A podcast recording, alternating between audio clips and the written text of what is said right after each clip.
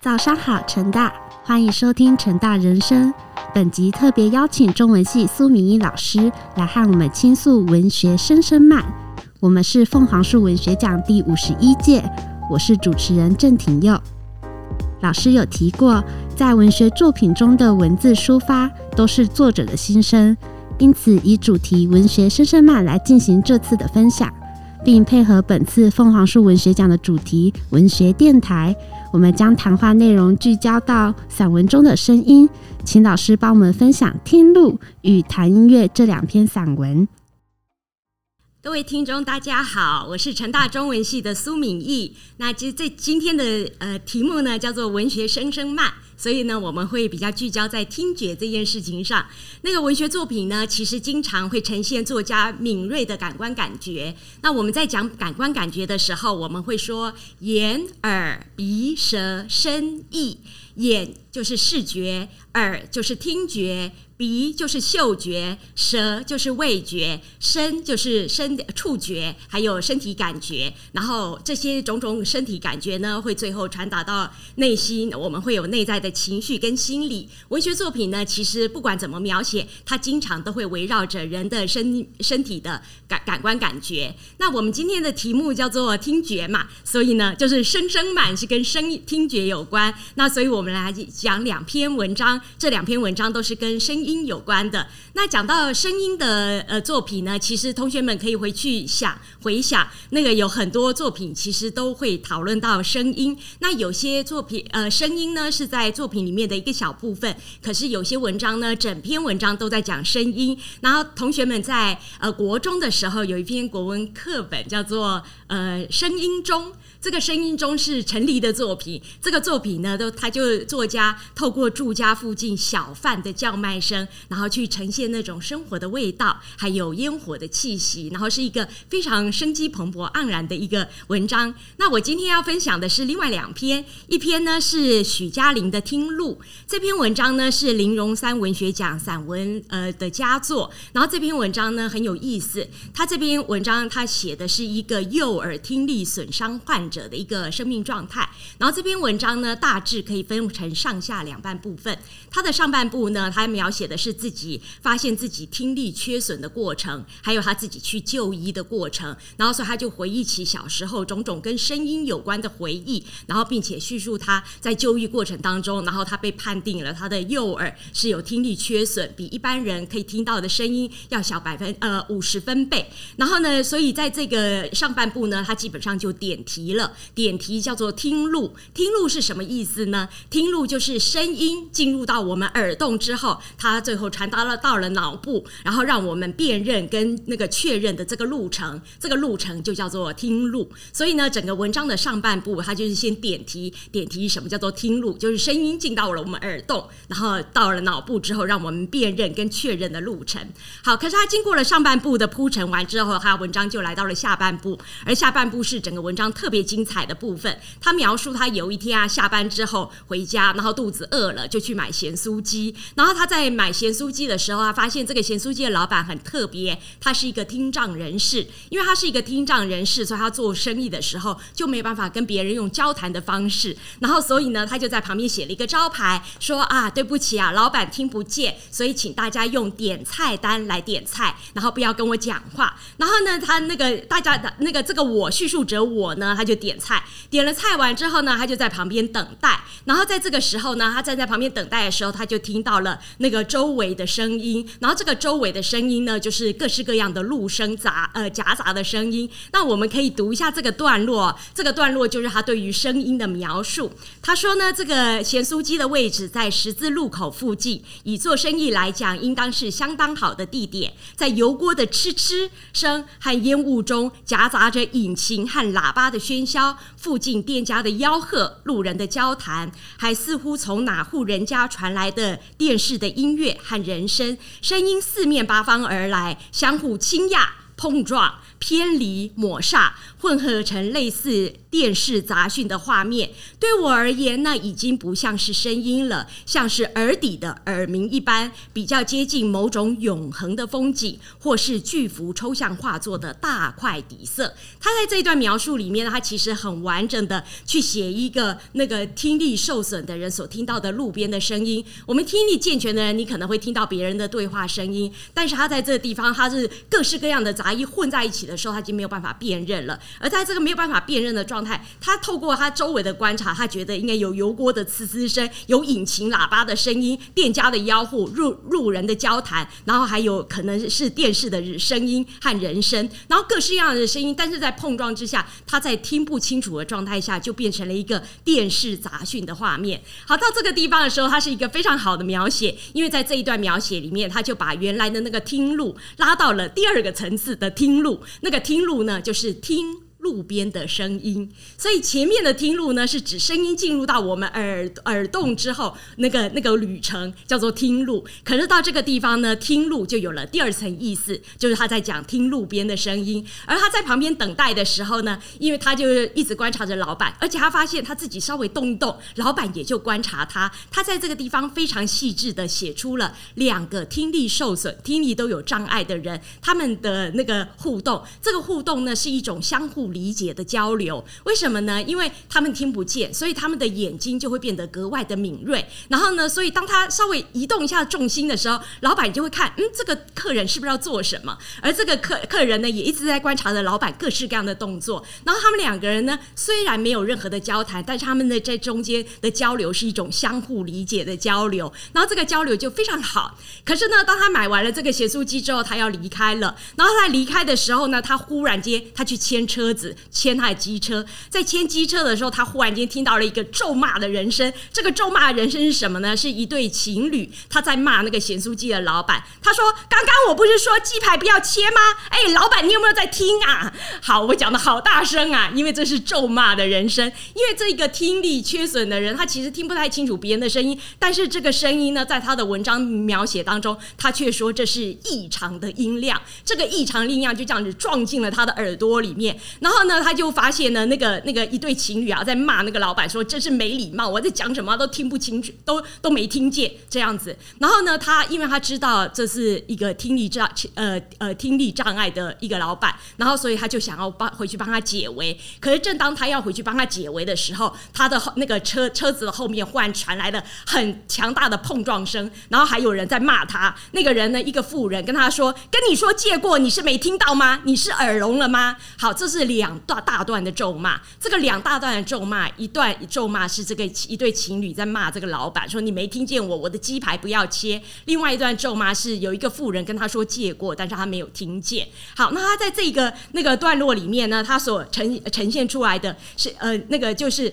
就是一种清清楚楚的声音，而这个清清楚楚的声音又是一次的听录，前那个呼应的是前面，前面他在买买买那个机那个显速机的时候，他在那听地方等待的时候，听到的是各式各样杂讯的声音，然后那个这各式各样杂讯的声音是不清楚的，那是一种。听路，那个听路是路边的声音，可是现在是另外一种听路。这一种听路呢，是很强大的人声咒骂声，直接撞进了他耳朵里面。然后呢，在这个呃相互对照之下，你就可以看到前面他跟他老板之间是一种相互理解的交流，而后面的这一段咒骂是一个呃，就是呃听力健全的人不能体贴的理解那个听力障碍的人，或者是不知道他是一个听力障碍的人，然后在这情况下对。对他产生的一种伤害。好，他在这个咒骂里面呢，他他就说那个声音是非常清楚的。他的描述是这样：他说，那保障着情绪的嗓音闯进了我毫无防备的耳道。我没有打算要听这个咒骂的声音，可是这个声音就直接钻进到我耳朵里面。他说，粗鲁的撞击了我的鼓膜，拍打三块小骨，在耳瓜的池里大肆翻腾，耳朵深处传来抽痛。那个抽痛就是一方面是耳朵好痛，一方面是心里好。痛。好，那这个妇人在骂他的同时呢，他用他拿着一堆椅子，然后撞他的那个撞他的那个摩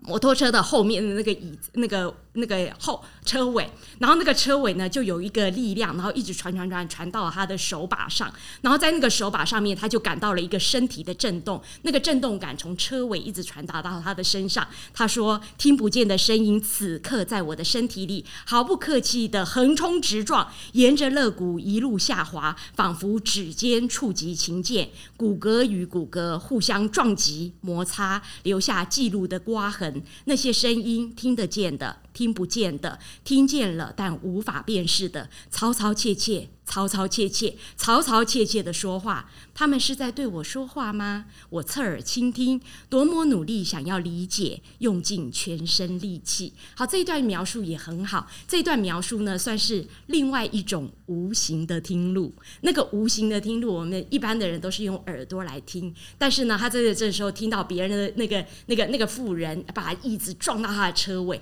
那个车。尾震动到他的手把，然后到了手把之后，沿着他的身体传达到他整个的身体，他的身体呢，在那个震动之下，感到了那个妇人的愤怒。然后，可是这个愤怒呢，其实也代表的一个听呃听力缺损的人的某一种委屈跟生活中的挫折。那种委屈跟挫折，就是在日常生活总是会有各式各样听得见的。听不见的，听见了但无法辨识的，嘈嘈切切，嘈嘈切切，嘈嘈切切的说话，他总是无法辨认，他们是在对我说话吗？他们是要对对我表达什么吗？所以呢，在这个段落里面，他在买一个买咸酥鸡的过程当中，从他跟老板之间很相互理解的一个交流，以及那个健全的人对这些听力缺损的人的那些咒骂，他其实透过那些咒骂写出了某种隔膜，就是这个听力缺损的人感受到。自己跟别人的、跟他人的隔膜，然后呢，他们其实常常在日常生活当中遭遇各式各样的挫折跟委屈，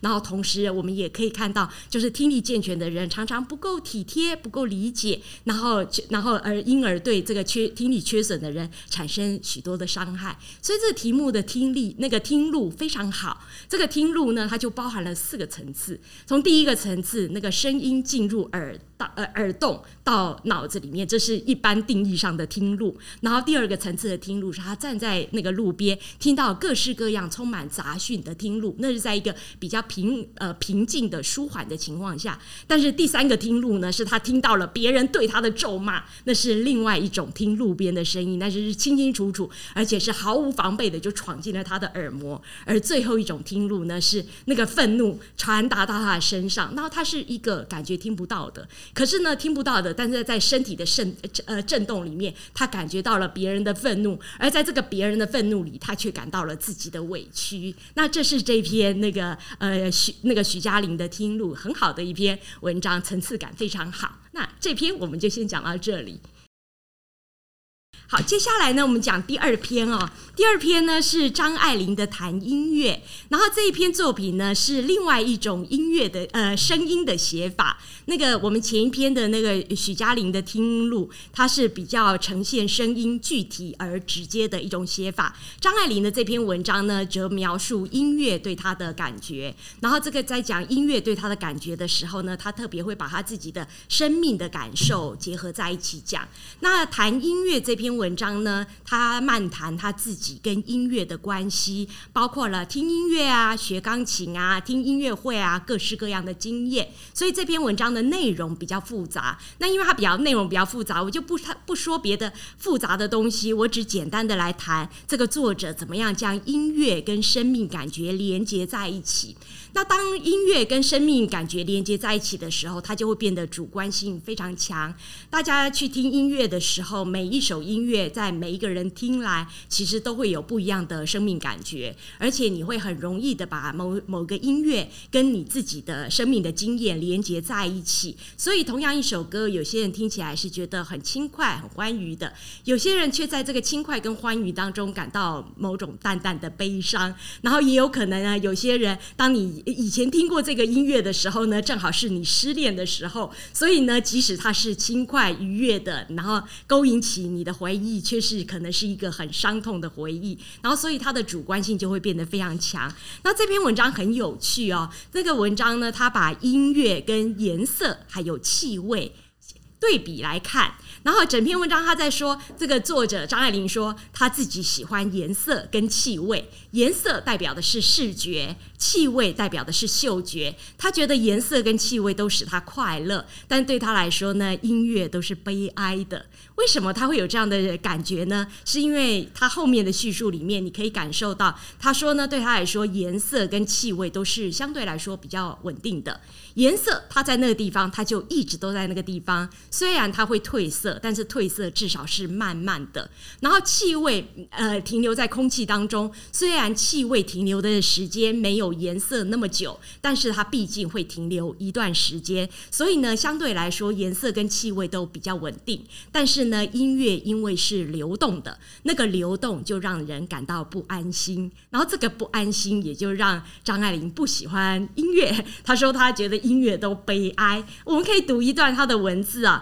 他说：“那个那个呃，不像音乐，他对照着颜色跟气味之后，他说不像音乐，音乐永远是离开了他自己到别处去，到哪里似乎谁都不能确定，而且才到就已经过去了，跟着又是寻寻觅觅，冷冷清清。这是很标准的张爱玲的文字风格，就是很很很很。”很好看那样子，他在讲这个音乐哦，就是流动性，因为音乐就是音符音符一直接续着下去，所以音乐总是流动的。然后呢，对他来说，因为是流动的，所以就让人不安心。然后其实这个部分呢，可以连接到张爱玲自己的生命感觉，因为张爱玲出道在文坛出道的时候，正是中日战争爆发的时期。然后这个这个年代是一个动荡的年代，在那个动荡的年代，一切都是不安定的、不确定的。所以呢，他觉得稳定的东西。让人安心，他喜欢稳定的东西，而音乐是流动的，所以就不安心。好，那他在这样的情况下，他很好玩的是，他分析了几种音乐啊。然后一第一种音乐呢是小提琴，他在这地方他用的文字叫做凡哑铃，就是 violin，就是小提琴的英文，然后直接把它写成凡哑铃。他说他很怕听小提琴的声音，他说我最怕的是凡哑铃水一般的流着，就是水一般一直流着。他说将。人生紧紧把握、贴恋着的一切都流了去了。胡琴就好得多，虽然也苍凉。到临了，总像北方人的话又说回来了，远兜远转，依然回到人间。他在这地方呢，把那个小提琴跟胡琴放在一起。然后呢，因为他是中国人嘛，所以他很喜欢听胡琴的声音。他觉得胡琴的声音虽然苍凉，但是绕来绕去，绕来绕去，总在人间。可是小提琴就不一样了，他觉得小提琴就是一去不回头，一个所有东西都一去不回头。那到底什么东西是能？够把握得住呢，所以他说，凡哑铃上所拉出来的音呃的，永远是绝调，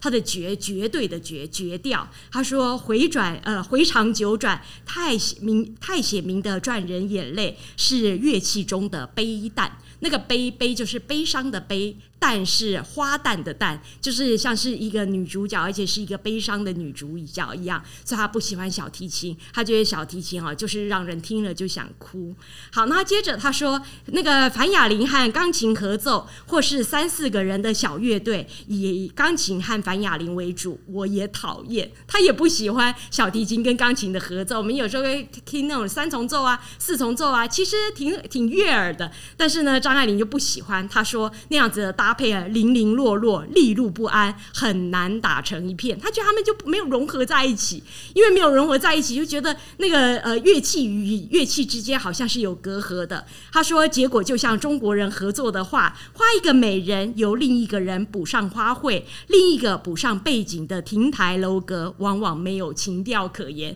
他说，就像画一幅中国画，可这个中国画并不是由一个人来完成，一个人画了美人，一个人画了花卉，另外一个人又画了亭台楼阁。相互之间的那个情那个风格是不一致的，所以就很难融成一片。到这个地方呢，他写的小提琴，从小提琴连接到了钢琴，然后接下来他就讲到了交响乐。他一样不喜欢交响乐，为什么呢？有两个原因。第一个原因啊，他觉得那交响乐砰砰砰砰的一直来，就好像闯过来一样，就像时代一样，你愿意的、不愿意的时代，就这样子对你迎面而来。他说他的描述是这样，他说大规模的交响乐自然又不同，那是浩浩荡荡五四运动一般冲了来，把每一个人的声音都变了。他的声音前后左右呼啸呲擦的都是自己的声音，人一开口就震惊于自己的声音，这样的深宏远大，又在呃又像在初醒的时候听见人向你说话，不大知道是自己说的还是人家说的，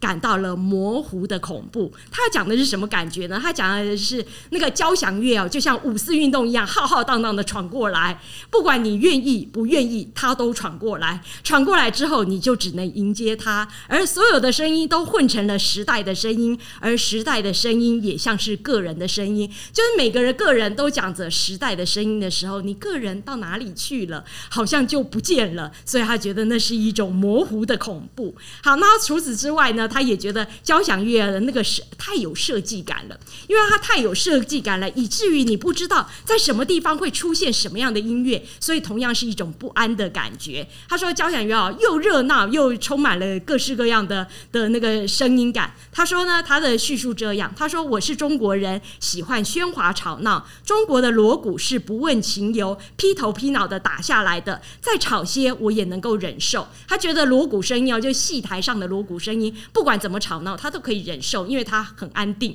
因为锣鼓声总是那样，就是很安定。可是呢，交响乐不是。他说，但是交响乐的公式是慢慢来的，需要不少的时间，把大喇叭、小喇叭、钢琴、凡哑铃一一安排布置，四下里埋伏起来，此起彼伏，这样有计划的阴谋使我害怕。前面的音乐在等着你的是什什么？你不知道，所以他觉得那种阴谋诡计让他觉得害怕。他的那个描述都非常有趣，而且是充满主观性的。也许你会觉得，音交响乐明明很好听啊，很壮阔啊，可是对他听来却是不喜欢的。他在讲那个呃古典音乐的时候呢，他就特别讲到了他喜欢的音乐家。他说他喜欢的音乐家是巴哈。我们一般人会很喜欢莫扎特啊，喜欢贝多芬啊，喜欢肖邦，但是他却喜欢巴哈。为什么呢？他说巴哈的曲子并没有工样的尖巧，没有庙堂气，也没有英雄气，那里面的声音是笨重的，却又得心应手。他说，如同勃朗宁的诗里所说的：“上帝在他的天庭里，世界一切都好了。”你听到他引了的勃朗宁这样的诗歌的时候，你就会知道他喜欢安稳的、有安全感的音乐。因为巴哈的音乐都是教堂音乐，然后这个教堂音乐是宗教音乐，所以都庄严典雅、很稳重。然后这种厚重感呢，就让他觉得上帝在他的天庭里，世界一切都好了，因为他很安稳。然后他对照着他的古典音乐，他同时讲到了他的通俗音乐，然后他一样对通俗音乐有很多意见。我们简单举。几个例子就好。他说呢，那个外国的通俗音乐啊，他不喜欢半新旧的。他说呢，譬如一零一支最好的歌，那种流行音乐，然后集合成他说一零一支最好的歌。他说这种歌呢，带有十九世纪会客式的气息，暗淡温雅，透不过气来。大约因为那时候实行束腰，而且大家都吃的太多，所以有一种饱闷的感觉。那里的悲哀不是悲哀，而是残举不输。他讲到了那个半新旧那种流行音乐啊，因为那个年代西方人所有的女生都束腰，然后越束腰，你一吃饱的时候，你就会有一种饱闷的感觉，那种饱闷的感觉就让他觉得那种音乐就是闷闷的、闷闷的，没有一种舒服畅快的感觉。然后你看看他怎么描述爵士乐呢？他说，一般的爵士乐听多了，使人觉得昏昏沉沉，像是起来的太晚了，太阳黄黄的，也不知是什么时候，没有气力，也没有。胃口没头没脑，那显著的摇摆的节拍，像给人捶腿似的，却是非常舒服。他喜欢爵士乐乐的节奏。节拍，但是他不喜欢他的调调，因为他觉得那个调调就是昏昏沉沉、没头没脑的，就是早上起来，但是精神又不太好，那种慵懒的感觉。哎，大家觉得他的爵士乐是不是写的写的很精准？然后他说呢，譬如说南美洲的曲子，他说南美洲的曲子是如火如荼，像是浪漫的呃浪漫的春天的吵嚷，就很热闹的。但是夏威夷的音乐很单调，永远是吉他的正宗。那你在这地方就会觉得很好玩，他就是把整篇文章里面他就写各式各样的音乐，然后透过各式各样的音乐，然后跟他的自己的生命情调相互连接，然后这是一种一篇非常主观的一篇写音乐的文章，但是这种文章呢，大家也都可以尝试去写，因为大家对于那个各式各样的音乐，一定都会有各式各样的不同的生命感觉，然后当你连接起来，你就会成为自己独特的文章。那张爱玲的谈音乐，我们就讲到这里。那我们这边有几个问题想问老师，是就是在老师的人生中，是否有一种声音对你有特殊的意义呢？OK，那个呃，声音的特殊意义，其实对我来说，每一种声音都有它独特的意义，所以不好举例哪一种声音特别有特别好的记记忆，因为就像是张爱玲的那种感觉，她的每一种音乐对她来说都会跟她的生命相连接。但是我也许可以说一下，我现在啊，就是活在当下，我特别喜欢大自然的声音，大自然的声音，譬如说风声。雨声、雷声、流水声、瀑布声。各式各样动物的声音，我自己特别喜欢。为什么？因为现在呃城市里面的生活，我们都跟自然比较远离。然后远离之后呢，你会发现现代的作家更多都会描写呃现在城市的生活，但是相对来说，你会发现写大自然的生活诶声音变得比较少。然后呢，那个呃大自然的声音，当你可以听到大自然的声音的时候，它代表那个环境是相对宁静的。因为在人声没有大的时候，你才会听到那个动物的、动物的声音。特别是你在白天的时候，就不太容易听到鸟叫。可是你在清晨的时候，你可以被鸟叫声吵醒。对，然后所以呢，这是在宁静的状态下，你才可以听到大自然的声音。然后另外一个部分呢，在大自然的声音里面，你又可以感觉到一种蓬勃的生机。这种蓬勃的生机呢，就像是宇宙运行的生命力一样，即使是流水声、瀑布声，你都可以感觉到生命力。然后我觉得大自然的声音是一种特别纯粹的声音，所以我现在时时渴望着听到大自然的声音。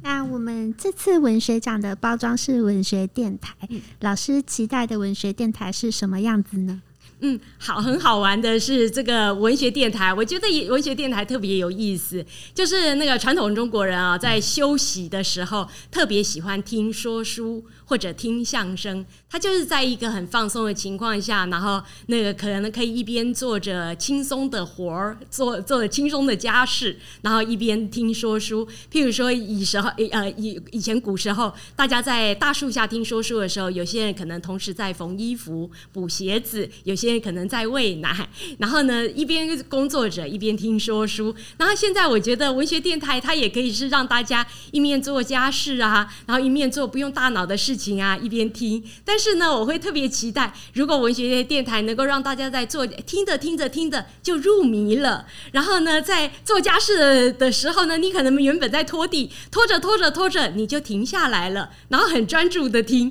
那就表示呢你听得入迷了。那我觉得这个让人入迷的文学电台呢，就是特别成功的电台。然后而这样的